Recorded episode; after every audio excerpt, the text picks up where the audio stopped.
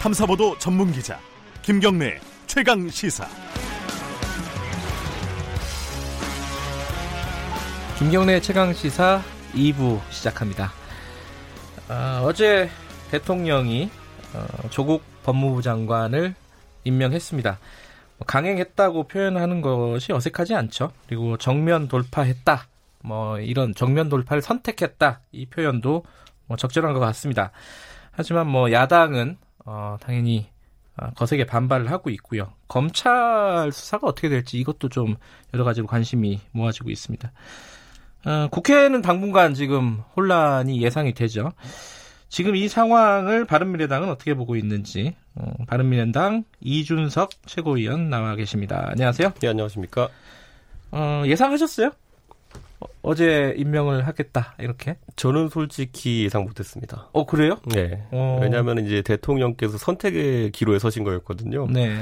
그러니까 이번 조국 후보자 사태로 조국 장관 사태로 결국에는 지지율이 어느 정도 깎일 수밖에 없는 상황이다라는 음흠. 거는 뭐 명약관화했고 근데 그 안에서 이제 우리가 그 솔직히 살을 빼겠다고 생각했을 때 네. 감량 목표치가 예를 들어 10kg 이렇게 될 수는 있어요. 네. 근데 어떻게 그 살을 뺐냐에 따라 가지고 어느 부위 살이 빠지냐가 좀 다르거든요. 네. 예, 그게 만약에 제가 의도하던 대로 뱃살이 좀 빠지면은 좋은 다이어트가 되는 것이고 아니면은 했더니만은 뭐 팔뚝이나 이런 데 살만 빠졌다. 그러면 하고 나면 체형이 뭐 ET 체형이라고 이렇게 제가 예. 원하지 않은 체형이 될 수도 있는 건데 예.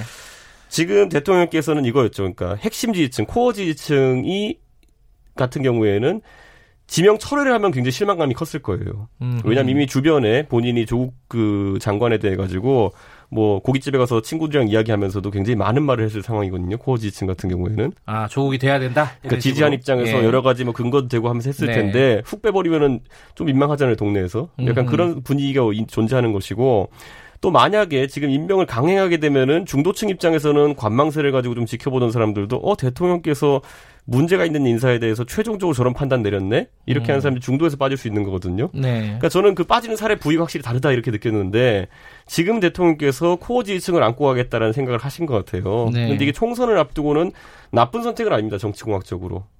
그래요? 아니 좀 확장적으로 가야지 좋은 거 아닌가요? 그 정도로 대통령이 지금 본인의 코어 지지층의 크기에 그 자신감이 있다는 아 것입니다. 자신감이 있었다. 근데 이걸 예. 굳이 넣고 보면요. 예전에 우리가 새누리당 콘크리트 40 이야기할 때 예. 그때 이제 박근혜 대통령이 비슷한 전략들을 많이 취했어요. 사안별로 보면은 음흠. 코어층을 안고 가겠다. 그러면서 네. 사실 중도층에서 보면 굉장히 실망할 만한 행보들을 했었는데 네. 저는 이게 자신감이 있는 사람들이 빠질 수 있는 오판이 아닐까. 저는 이런 생각을 음. 좀 하면서 지금 대통령께서 이 중도층보다는 코어층의 민심을 좀 택한 이 결과가 앞으로 어떻게 될까. 근데 저는 이번 판에서 좀 약간 봤던 것이 이번 수업의 선생님은 어, 여당도 야당도 아니었고 대통령도 아니었고 결국에는 그 학점 주는 선생님은 윤석열 총장일 것 같다. 예. 그 상황에서 이게 옳은 판단일지 는 지켜봐야 될 것 같습니다. 일단은 어, 이준석 최고위원은 어제 대통령의 선택은 오판이다. 일단 이렇게 판단을 하는 거고요. 그렇죠. 예, 그러고 그 실제로 이게 어떤 어, 구체적으로 어떤 효과, 음. 영향을 줄지는 검찰이 지고 있다. 이런 말씀이신 거예요. 왜냐면 아까 말했듯이 뭐 네. 이쪽 살 저쪽 살 제가 굳이 다르게 비유했지만은 예. 검찰 수사에서 만약에 조국 후보자 제 생각에 부인 정도의 네. 어떤 부정한 행위가 드러나게 되면은 그거는 뭐 양쪽 다 빠집니다. 양쪽 다 음. 변호가 불가능한 상황이기 때문에 뭐 그거는 어, 뭐 어쩔 수 없는 상황이고 저는 이게 왜 그러냐면 지금 우리가 대선을 앞두고 있냐 총선을 앞두고 있냐에 따라서 약간 다를 수가 있는 것이 네. 어 저도 박근혜 대통령 캠프에서 일할 때 보면은 대선을 앞두고는 항상 어떤 캠프든지 나오는 메시지가 화합입니다. 네. 대통합, 예. 화합입니다. 예. 그런데 총선 같은 경우에는 아무래도 선거구가 250개로 잘게 나눠져 있다 보니까 그 네. 계산을 해가면서 다소 분열적인 메시지들이 나옵니다. 또는 음. 편가른 메시지들이 나올 수밖에 없습니다. 이건 뭐 특정 정권이 잘한다 잘못한다가 아니라 그런 구도로 선거를 치르게 되는데 지금 문재인 대통령께서는 지난번에 이제 그 대일 외교 부분에서도 그렇고 네. 그때 뭐 조국 장관이 그 당시에 뭐 애국자와 이적자로 이제 가른 것처럼 네. 그런 것처럼 어느 정도 지금 가르고 있다 상황들을 저는 음. 이게 이제 뭐 총선 앞두고 나오는 현상인데 네. 저는 이게 좀 조기에 발현되지 않았나 지금 7개월 정도 앞둔 음. 상황 속에서 좀 그런 생각을 좀 합니다. 만약에요. 지금 이제 구체적으로 이제 검찰은 수사 여러 방면으로 수사를 하고 있지만은 네. 지금 기소를 한 거는 이제 조국 어, 장관의 부인이잖아요. 네. 그 사문서 위조로. 네. 그 정도가 물론 이게 공소유지가 될지 음. 안 될지는 뭐 음. 판단의 여지가 있겠지만은 그 정도가 만약 유죄로 나온다. 음. 사문서 위조가 예. 어, 그래도 책임을 져야 된다고 보세요? 어떻게 보세요?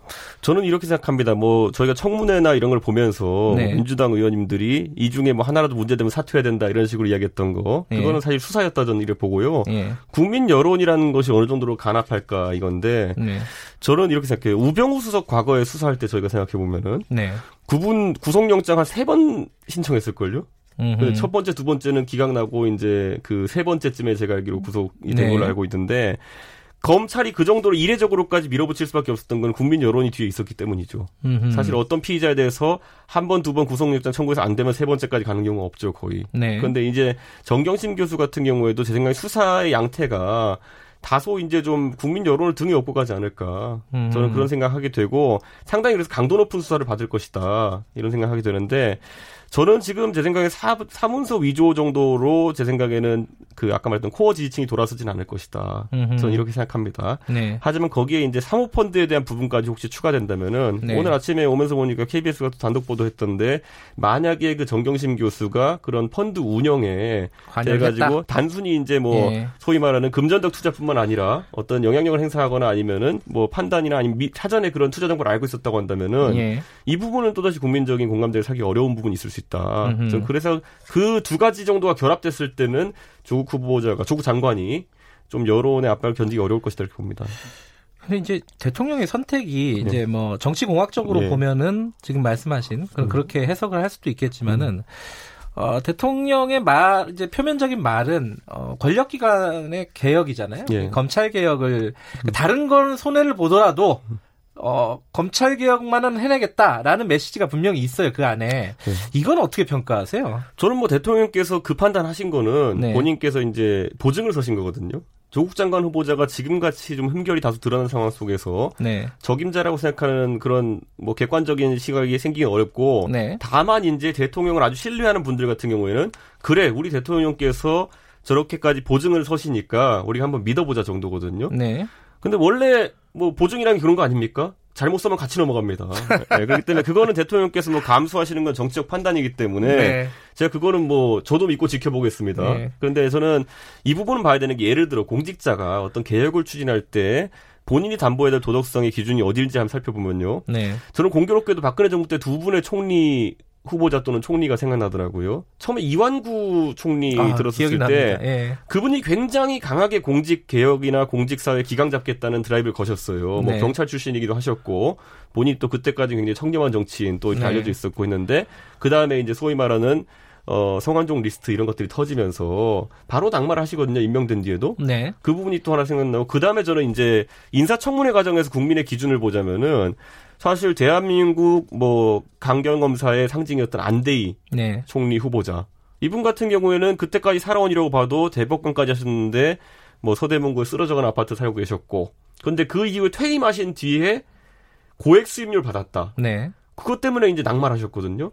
근데 지금 이제 지금 현 정부에서 공직 후보자를 장관 후보자를 옹호한 논리에 따르면은 불법이 후보자 본인의 불법이 없는 한 아무것도 문제될 게 없다 아닙니까? 근데 그 당시 안대희 후보자를 그렇게 놓고 본다면은 그 수입료 과다가 사회 통념상 좀 약간 지탄받을 일이지 불법 행위는 아니었다고 보는 거거든요. 네. 그렇기 때문에 저는 그 역치라는 것 그러니까 대통령께서 인사에 대해 가지고 어떤 판단을 낼때 역치라는 것은 이번 정부가 좀더 높지 않나. 음. 높다는 것은 좀 더 둔감한 것이 아닌가. 음흠. 그리고 저는 이 상황에서 그 둔감해지는 거는 어쨌든 대통령께서 보증을 서셨기 때문에 혹시라도 조국 후보자 부인의 어쨌든 문제가 발견되고 아니면 또 조국 후보자 본인의 문제가 발견됐을 때 대통령께서 좀 곤란한 입장이 되실 수 있다 이렇게 봅니다. 이제 검찰 개혁 얘기 하나만 더 네. 여쭤보면요. 지금 이제 인사 문제를 거론을 했습니다. 취임사에서 조국 예. 장관이. 그러니까 뭐 인사로도 검찰을 조금 이제 다시 한번 만지겠다 이런 이런 메시지죠. 근데 예, 예. 검찰 개혁이 과연 성공할 수 있을 것인가? 물론 이제 법 법은 법 제도적으로는 음. 국회에 지금 계류돼 있는 상황인 거고 어떻게 예상을 하십니까? 이제 검찰의 저항이라고 할까요? 검찰 수사도 만만치 않을 텐데 네. 과연 어, 어떻게 보세요? 이거 지금 저는 검찰이라는 것이 네. 사실 이제 우리가 이렇게 판단할 수 있을 것 같아요. 어떤 조직이든지 잘 운영하면은 잘 돌아간다. 네. 구체적으로 말하면은 이번 정부 초반기에 지난 2년 반간 있었던 그런 어떤 적폐수나 이런 데 있어가지고 앞장섰던 건 검찰입니다. 네. 그러면 문무일 총장 체제 하에서 검찰에 대한 평가를 지금 민주당은 어떻게 하고 있는 것인지 네. 그 조직이 잘했느냐 못했느냐 판단했으면 좋겠고요. 네. 이게 참 묘한 평가입니다. 왜냐하면은 못했다고 한다면은 지금 정부 운영을 잘못한 것이고요. 왜냐면 행정부에 있는 어떤 외청이니까요. 그리고 만약에 그렇다면은 공수처란 새로운 조직을 만들고 이렇게 하는 것이 꼭 필요한 행위인가? 음. 아니 대통령께서 인사권을 적절히 활용하고 수사에 개입하지 않고 이렇게 네. 하는 것만으로 달성할 수 있는 사법 개혁인가? 이런 것들 보게 될 것이거든요. 저는 그 지점이 하나가 있다 보고요. 저는 조국 이제 장관께서 그런 어떤 인사로 인해 가지고 개혁할 수 있다라고 한 것이 아까 말했던 것, 방금 전에 제가 말했던 것처럼 운영의 묘를 결국 이야기하는 건 아닌가. 음. 좀 그런 생각이 들어가지고. 근데 지금까지 조국 그 장관, 후, 장관이 이야기했던 것은 아예 이제 틀을 바꾸는 거거든요. 공수처도 만들고 검경수사권 조정도 네. 그렇죠. 하고 시스템 바꾸자는 그건 것인데. 국회에 넘어가 있으니까. 예. 그러니까 저는 그 두 가지를 병행한다는 의미가 어떤 네. 것인지 왜냐하면 지금까지는 인사 개혁이나 이런 부분을 사실 메시지상으로 적었어요. 예. 그러니까 그렇게 안 되니까 이거 시스템 개혁을 하자는 거였거든요. 그렇죠. 그렇기 때문에 지금 이 말한 인사 개혁이 혹시라도 최근에 있었던 검찰의 수사 행태에 대해 가지고 본인이 음. 개인적인 불만을 표시하는 걸 비춰질까봐 저는 약간 음. 우려스럽습니다. 그게. 그, 그 인사청문회 과정에서 네. 이 검찰이 전격적으로 네. 압수수색에 들어가고 네. 어뭐 저기 뭐야 기소를 하고 이런 네. 것들은 과도한 정치 개입 아니냐 이 비판에 대해서는 어떻게 보세요? 저는 두 가지 맥락이 있다 보는데 네. 처음에 민주당에서 이제 한 네 가지 건에 대해 가지고 그 수사자를 유출한 거 아니냐, 네. 예, 피의 사실 공표한 거 아니냐 사실상 그렇게 예. 했는데 그건 이미 하나씩 다 반박을 당했죠 사실상 네. 왜냐하면 뭐 한영외고 이제 그 성적표 같은 경우에도 직원이 조회했다는 것이 또 드러나게 되고 네. 검찰이 쪽이 아니었다 표창장 같은 경우도 박지원 의원이 들고 나왔는데 칼라 흑백 이런 거 논란이 있었고 예. 그러니까 그 부분이 사라진 다음에 이제 논란이라는 거는 결국에는 검찰이 왜 이렇게 빠른 기소를 했냐 이거잖아요. 타이밍의 문제죠. 네, 빠른 네. 기소인데 저도 그 부분은 뭐 제가 법리에 약하다 보니까 네. 양쪽의 의견이 타당해 보입니다. 왜냐하면 공소시효가 있기 때문에 네. 공소시효 앞두고 어쩔 수 없었다라는 이야기와 함께 그거 외에도 다른 죄로 기소가 가능한데 무리한 거 음. 아니냐. 저는 이거야말로 이제 앞으로 수사의 결과에 따라 가지고 결과에 따라서 무리한 수사인지는 음. 나중에 우리가 좀 뒤에 살펴볼 수 있을 것 같습니다. 야당 얘기 좀 해보면요. 네. 어, 뭐, 반발을 하는 거는 뭐, 당연한 수순인 것 같은데, 네. 지금 해임 건의안 얘기를 꺼냈습니다. 이게 현실적으로도 가능하지 않을 것 같기도 하고, 말씀하신 대로 검찰 수사 좀 보면서 하는 게 더 설득력이 있지 않을까라는 비판도 있고, 어떻게 보세요? 저는 그냥 해임 건의안은 그냥 그 지금 내봤자 네. 그냥 모래주머니 하나 달고 있는 느낌? 그 아, 그래요? 정도지 조국 후, 조국 장관에게 다른 어떤 부담을 주진 못할 겁니다. 예. 네, 그리고 어차피 표결을 야당도 서두르지도 않을 거고요. 지금 상태에서 가봤자 뭐 표 계산해 보면은 뭐 가결을 거의 확신할 수도 없는 상황이기 예, 쉽지 때문에 않죠. 네. 그런 측면 때문에 그거야말로 오히려 수사하고 예. 저는 이제 야당이 지금 시점에서 국정조사를 만들어낼 수 있느냐 음흠. 그게 아마 정치력의 시험대가 될 것 같습니다. 네. 왜냐하면 이번 그 조국 장관의 그 청문회 같은 경우에는 사실 증인도 많은 국민들이 보기에도 뭐 그 웅동학원 이사 한 분 한 분 나와가지고 그 그다지 이제 많은 국민들이 관심 있던 사안과는 다른 쪽에 이제 답변을 좀 하셨고 네. 그리고 나머지 뭐 의혹 같은 경우에는 증거물도 저희가 확인했지만 잘 제출이 되지 않았던 측면도 있고 네. 그렇기 때문에 뭐 청문회와 비슷한 형식의 국정조사를 통해 가지고 좀 그런 것들 을 확인할 필요가 있지 않나. 음. 왜냐하면 특검을 간다고 특검 아니면 보통 국정조사를 이야기하는데 특검 간다고 하기에는 지금 윤석열 총장 체제의 검찰이 딱히 뭔가 수사를 뭐 과축소에 사고 있다 이런 느낌이 음흠. 들지 않기 때문에 야당 예, 입장에 예. 주장하기가 좀 어려울 겁니다. 예.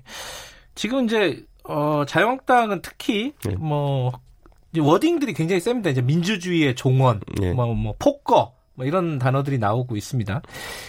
정기국회가 예. 아, 어떻게 되겠어요? 이게 파행이 될까요? 야당이 그러기는 쉽지 않을 것 같기도 저도 어제 하고. 자유한국당이 긴급 의총 이런 걸 한다 그래가지고 네. 저는 좀 긴급 최고 이런 거 한다 그래서 좀 뭘 할까를 약간 궁금했거든요. 네. 그 사실 지금 상황에서 아까 말했던 뭐 절차적인 부분, 음. 그러니까 뭐 그런 걸 하긴 좀 어렵고요. 네. 그 제가 봤을 때는 어제는 추석을 앞두고 메시지가 아주 파격적이거나 무슨 말이냐면 정치적 메시지. 네. 그러니까 절차적으로 국조 이런 거 말고 정치적으로 우리는 만약에 어느 시점까지 이런 것들이 받아들여지지 않으면은 의원 총사퇴를 하겠다.